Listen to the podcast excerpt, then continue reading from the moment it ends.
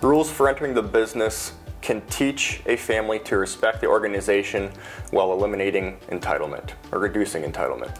Welcome back to the Legacy Builder podcast. I'm your host, Jared Holt, and today we have with us Al Bennett again, a business planning consultant with Ascent.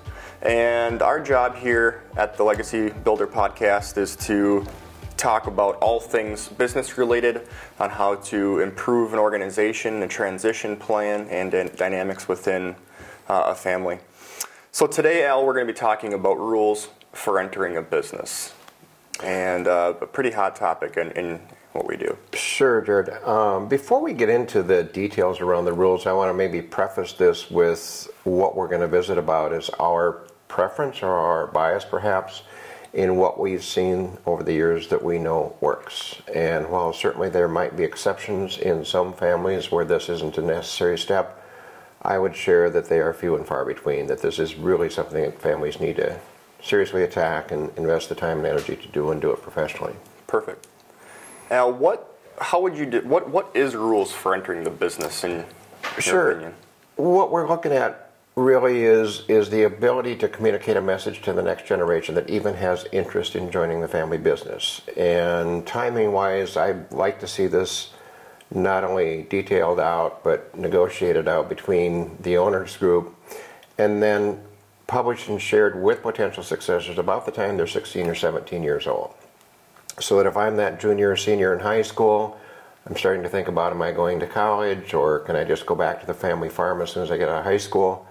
Um, if that's not real or if that's not really what the owners group has in mind, I need to know that before I get to graduation day and again assume that there's a job waiting for me and maybe one that I have no idea what the compensation is or what my role is or any of that. So um, we want to walk into, if professionally done, what would be the components of a formal plan for entering the business for our successors. You bet. And why is this so important? Why is this topic well, hot in family businesses? Yeah, what we're seeing, Jared, is that as you well know, that you know margins continue to tighten. Um, competition in the businesses we work with is not going anything but vertical. Um, it's tough to to keep keep businesses going, even if they're well run. Let alone if you're trying to bring in the next generation.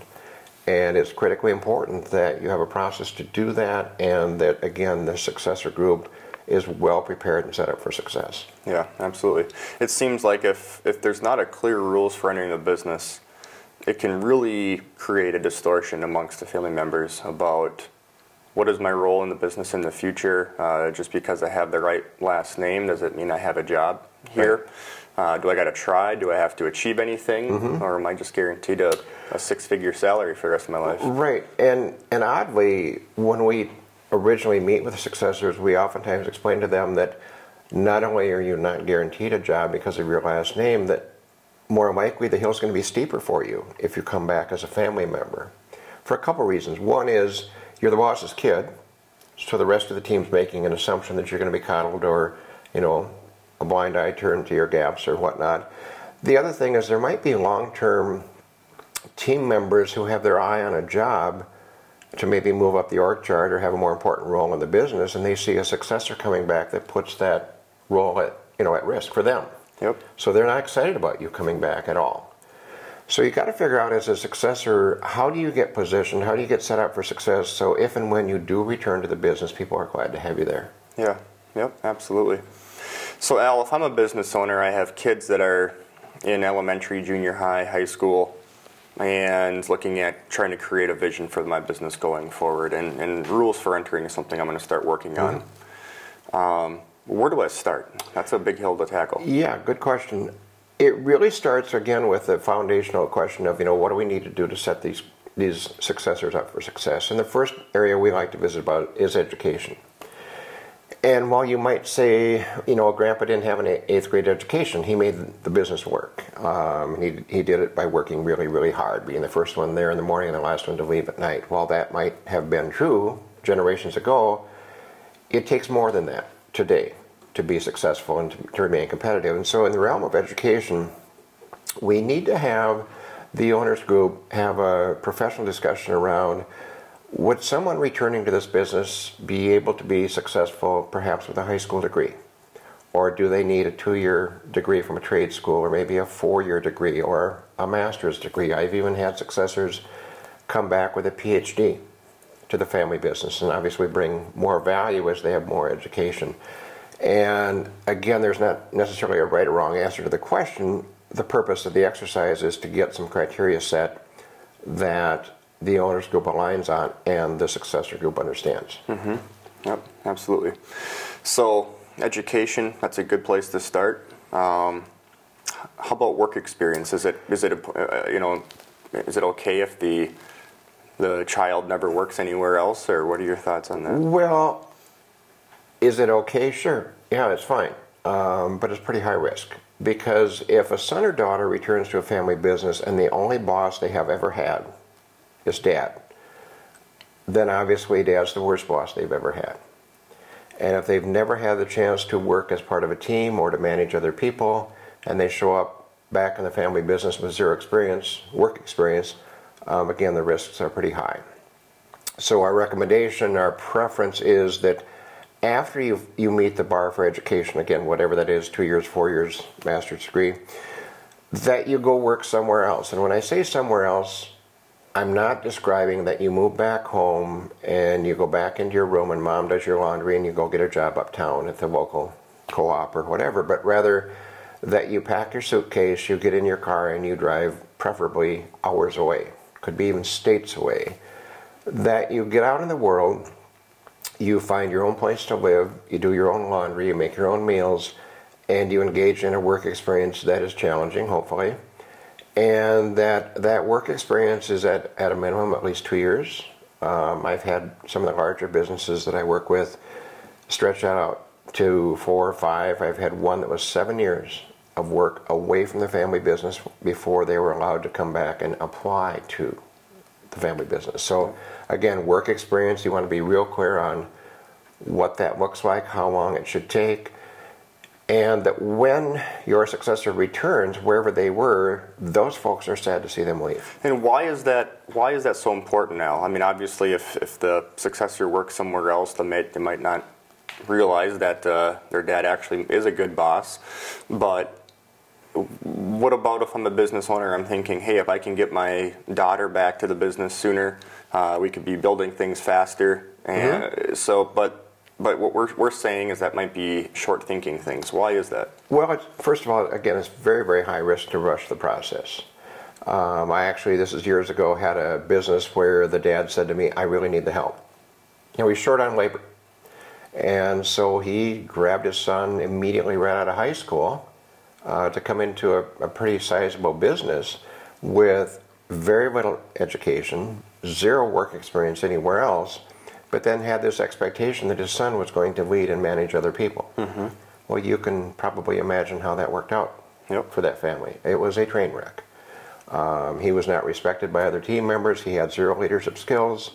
Um, again, we know what doesn't work, and that's why we push on having a high bar both for education and work experience. It seems like if you work away from the family business as well for a period of time, you're going to learn different perspectives that mm-hmm. otherwise you're not going to have. And exactly. That, that, that seems to be a risk in an organization if you've had the same people a part of the organization for many, many years.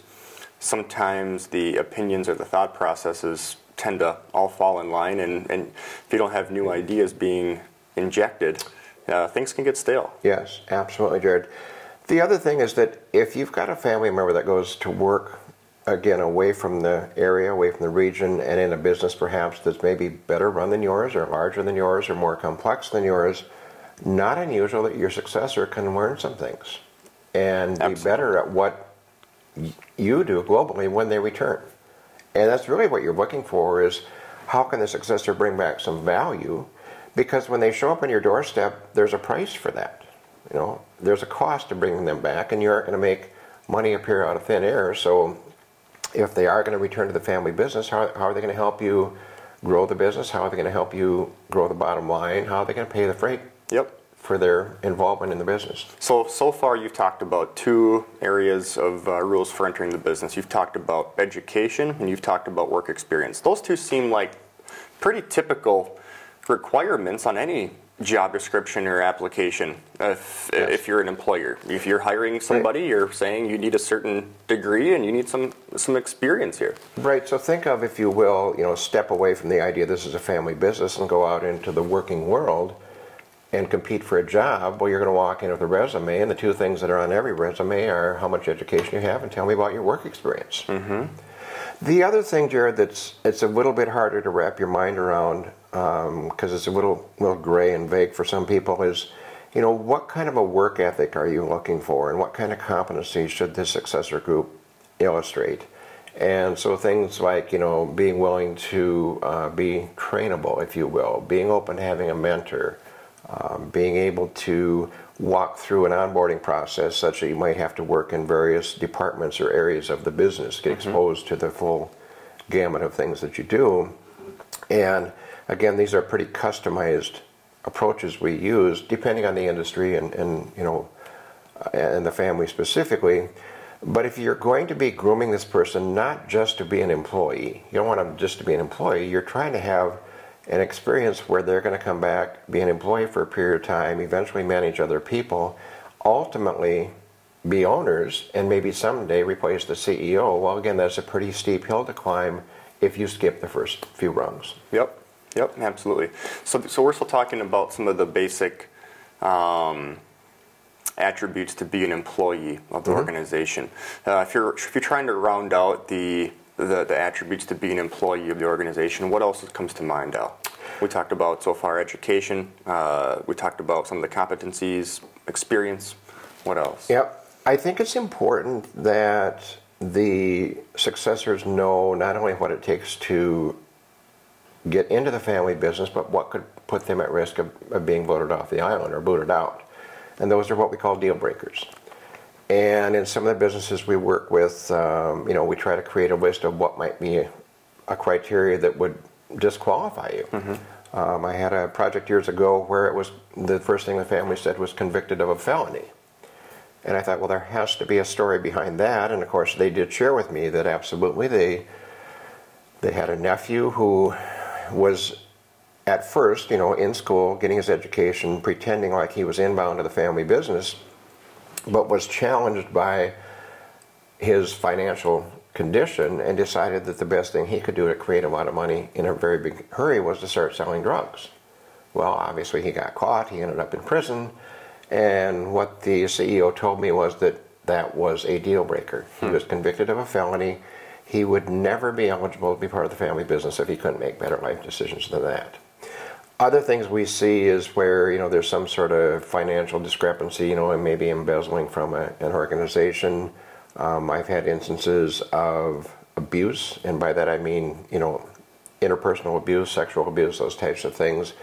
Um, in some of the ag sectors we work, it's animal abuse. Mm-hmm. You know, should there ever be anyone abusing an animal, that could get you voted off the island. That's just not something that's, that's tolerated yep. in our organization. So again, deal breakers is something the family should talk about. So you have the you have the uh, the child back working in the business. They have some some uh, higher education.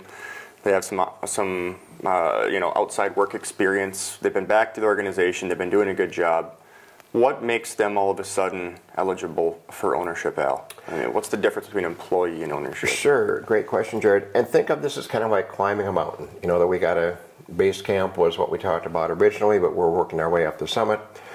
And you're trying to get this successor experience that's going to make them one day someone you'd want as a business partner, as an owner. Well, you want to see again, are they a good employee first?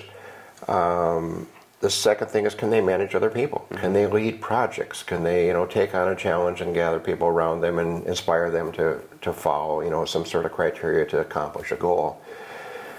But ultimately, um, you do want to get this successor position for ownership. But you want to tell them on the front end, well, how long would that take? And not that you can't adjust this as you go, but I like to see it where the family says to someone, here's the criteria to become an employee. We want you to come back and achieve all these metrics so that we know you're the kind of employee we want on our team. And you must be a successful employee, have positive performance reviews, have a written professional development plan, meet all the ongoing expectations as an employee for a minimum of, and then you fill in the blank, of five years, seven years, or whatever. There's a period of time of being a superstar employee before you're eligible for an equity stake in the business. What I've seen personally, Al, from organizations that follow a process like this, if they have other employees who aren't family members, by demonstrating that the successor of the organization or the child is is going to play by the same rules as everybody mm-hmm. else. They're going to come back. They're going to start at the bottom. They're going to work their way up. They earn the respect of the team members in the organization versus running right to the the C-suite right. corner office, because that just creates. Uh, I, can, I can create a, a really unhealthy culture and uh, you know all of a sudden the employees start talking and it just creates a dynamic sometimes that isn't preferred in an organization. Well, and again, as we talked about earlier, if you're the family member coming back, the bar is higher. Yep. It's the boss's kid. Of course, he or she is going to be given a pass. Well, no, you have to come back and prove that you're willing to work harder, do the right things, get more education, have more work experience than anybody else. Yep. Um, to earn the respect of those on the team. Critically important. Absolutely.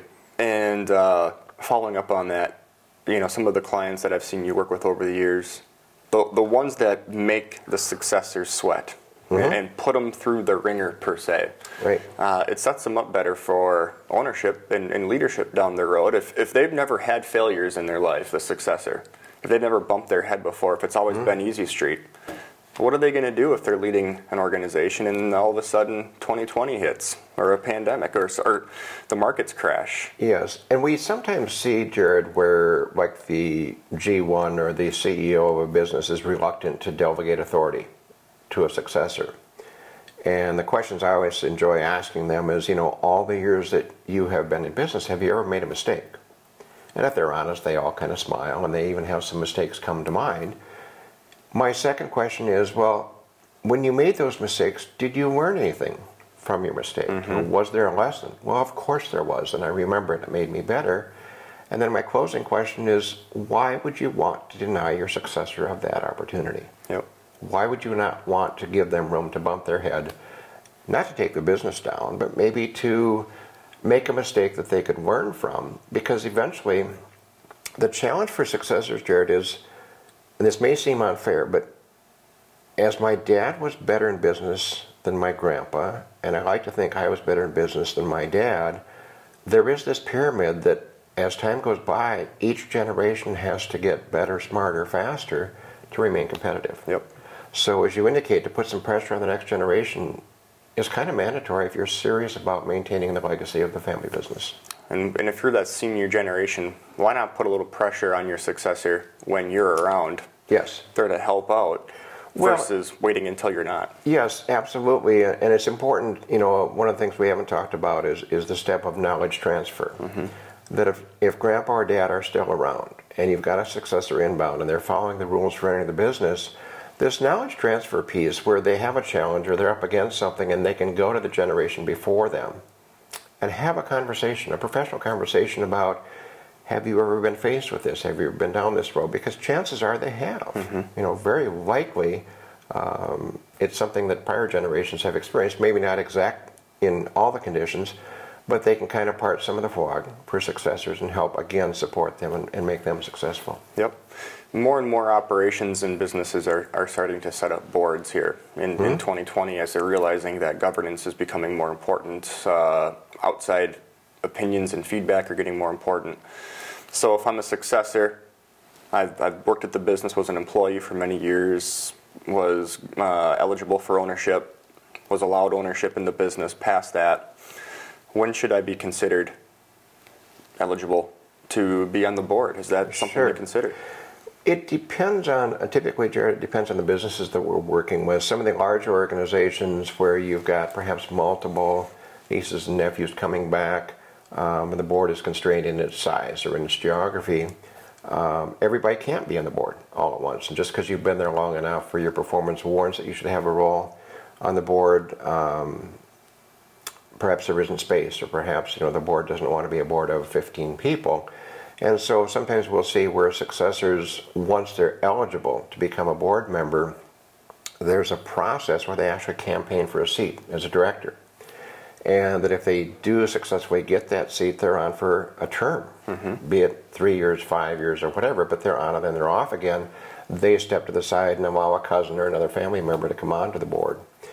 The other thing we've seen is that there is a period of time, if they do come on to the board, that they're really there in an ad hoc position. And by that I mean they've got a seat at the table, they're there to listen to the conversation, learn about the culture of the business, but they don't get a vote. Mm-hmm. And again, that's right in the rules for entering is that if you come back and you become a director or a quasi director, um, when is it that you actually have a vote and you can influence the direction of the company? So you can almost have a period of time where the successor sits in, partakes in the board meetings, uh, gets gets to absorb the information and how the how the conversations flow, but they're not eligible to make any decisions. That could Right. be, but that could be a very valuable time to allow the successor to understand the perspective. Well, and the right kind of successor, the one you want, relishes the opportunity to get in the board, to understand more about the business, to get educated. Because most of the businesses we work today, uh, the ones that we work with, they're complex, and it's not something you walk in again just by having the right last name that you totally understand Yep. all the moving parts in the business. So to be able to be part of a board, have a year, maybe two years, where you're really there just to learn, just to understand.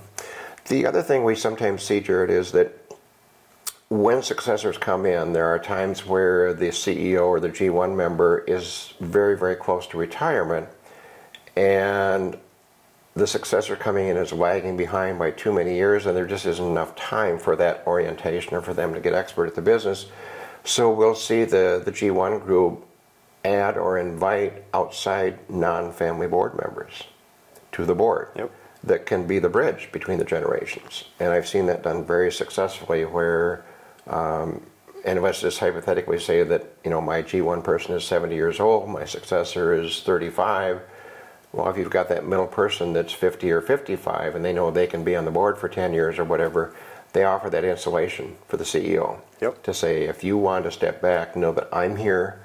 I understand the culture of your business. I understand the finances of your business. I will help onboard the successor. Yep, that's a that's a very good point. Yeah, not trying to get off subject with that, but it feels like, tho- tho- from my perspective, those organizations that are bringing in outside non-family perspectives to the board and getting that objective viewpoint, they're the ones that can have a more smooth ride per se, and they're they're also the ones that I see that are increasing their profits the most right now through these tough times. It, it's kind of fun to watch, Jared. You know, we've got a group of G1s that we work with that are threatened by bringing in non-family board members. They feel as if they're going to lose control, or that you know what they built is not you know going to be theirs if they bring in outside expertise. And quite frankly, what we see is almost the opposite, where you get the right director in the room, you get the right experts surrounding you, where you know you kind of have the best and the brightest, helping you gain new perspective and become more competitive. The numbers prove it out that for those, as you indicate, that are courageous enough and take the risk to say, I want to be challenged on what I'm thinking, or I want to have someone give me a new perspective Yep. and create new opportunities for my family, for my business. Those are the ones that typically are, are leading the pack, are getting out front. Yep. And if you have the if you have a, a setting like that and a dynamic for the board, then it tells the successor again that you're not just entitled to the board. You got to you got to bring something of value if you're going to be here, sitting amongst these other players. Uh, and again, you, you that you got to earn that Right. ultimately. Yeah. The other thing I've seen, Jared, too, is some of these outside non-family board members. If if you're really selective in how you do a search for them and how you interview for them, is that they really can bring a level of professionalism to running the business. And they've probably had experience in decision making at high level. They probably understand the market in a way that you don't. They probably dealt with conflict in the past. Um, they really bring tremendous, tremendous value for those that are willing to explore that option. Absolutely, absolutely. Al, uh, as we wrap up here, the rules for entering the business. Anything else that we should be we should be touching on? I think, uh, Jared, probably in closing, what I'd say is that what we've just talked about is probably one of the most critical and foundational steps that we do in succession planning. One not to be minimized, one not to be overlooked, and I hope that every family out there would seriously consider these. Absolutely. Al, thanks for your time today. You're welcome.